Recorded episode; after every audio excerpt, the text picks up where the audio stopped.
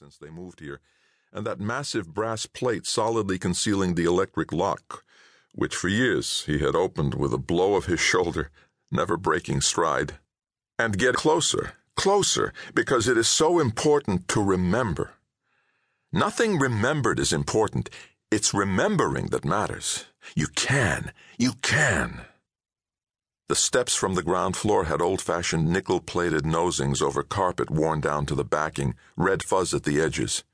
Miss Mundorf taught first grade, Miss Willard taught second grade, Miss Hooper taught fifth. Remember everything.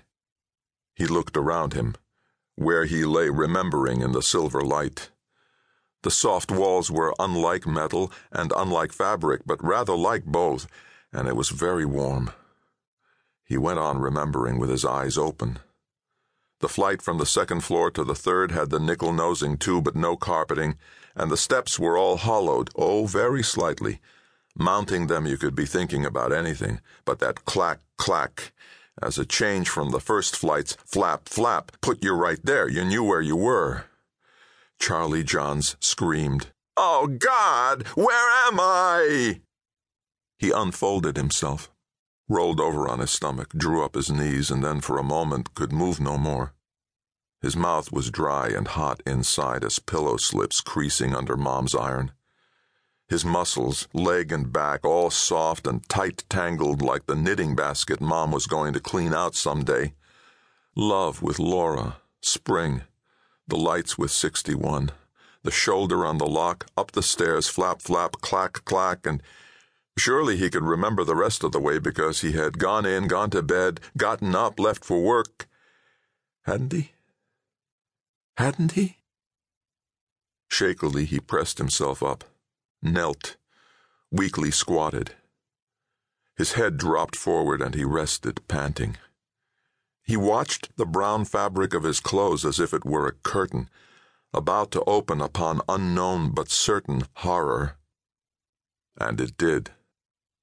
The brown suit, he whispered.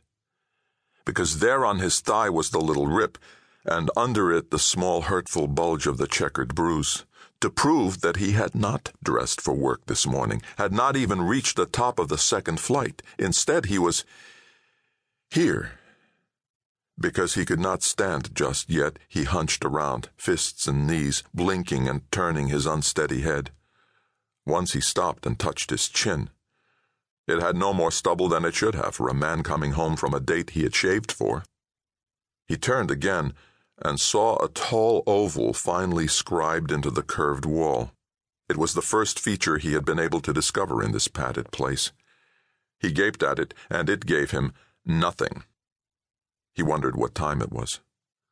He lifted his arm and turned his head and got his ear to his watch. It was, thank God, still running. He looked at it. He looked at it for a long time without moving. He seemed not to be able to read it. At last he was able to understand that the numerals were the wrong way around, mirror reversed. Two was where ten should be, eight where four should be. The hands pointed to what should have been eleven minutes to eleven, but was, if this watch really were running backwards, eleven minutes past one, and it was running backwards. The sweep second hand said so. And do you know, Charlie?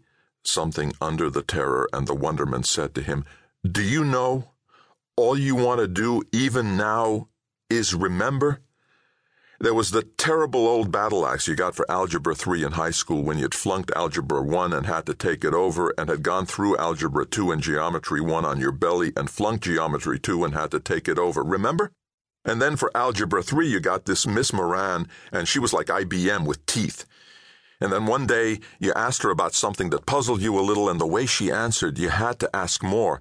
And she opened a door for you that you never knew was there, and she herself became something.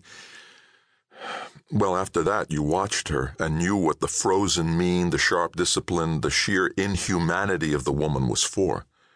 She was just waiting for someone to come and ask her questions about mathematics a little beyond, a little outside the book. And it was as if she had long ago despaired of finding anyone that would.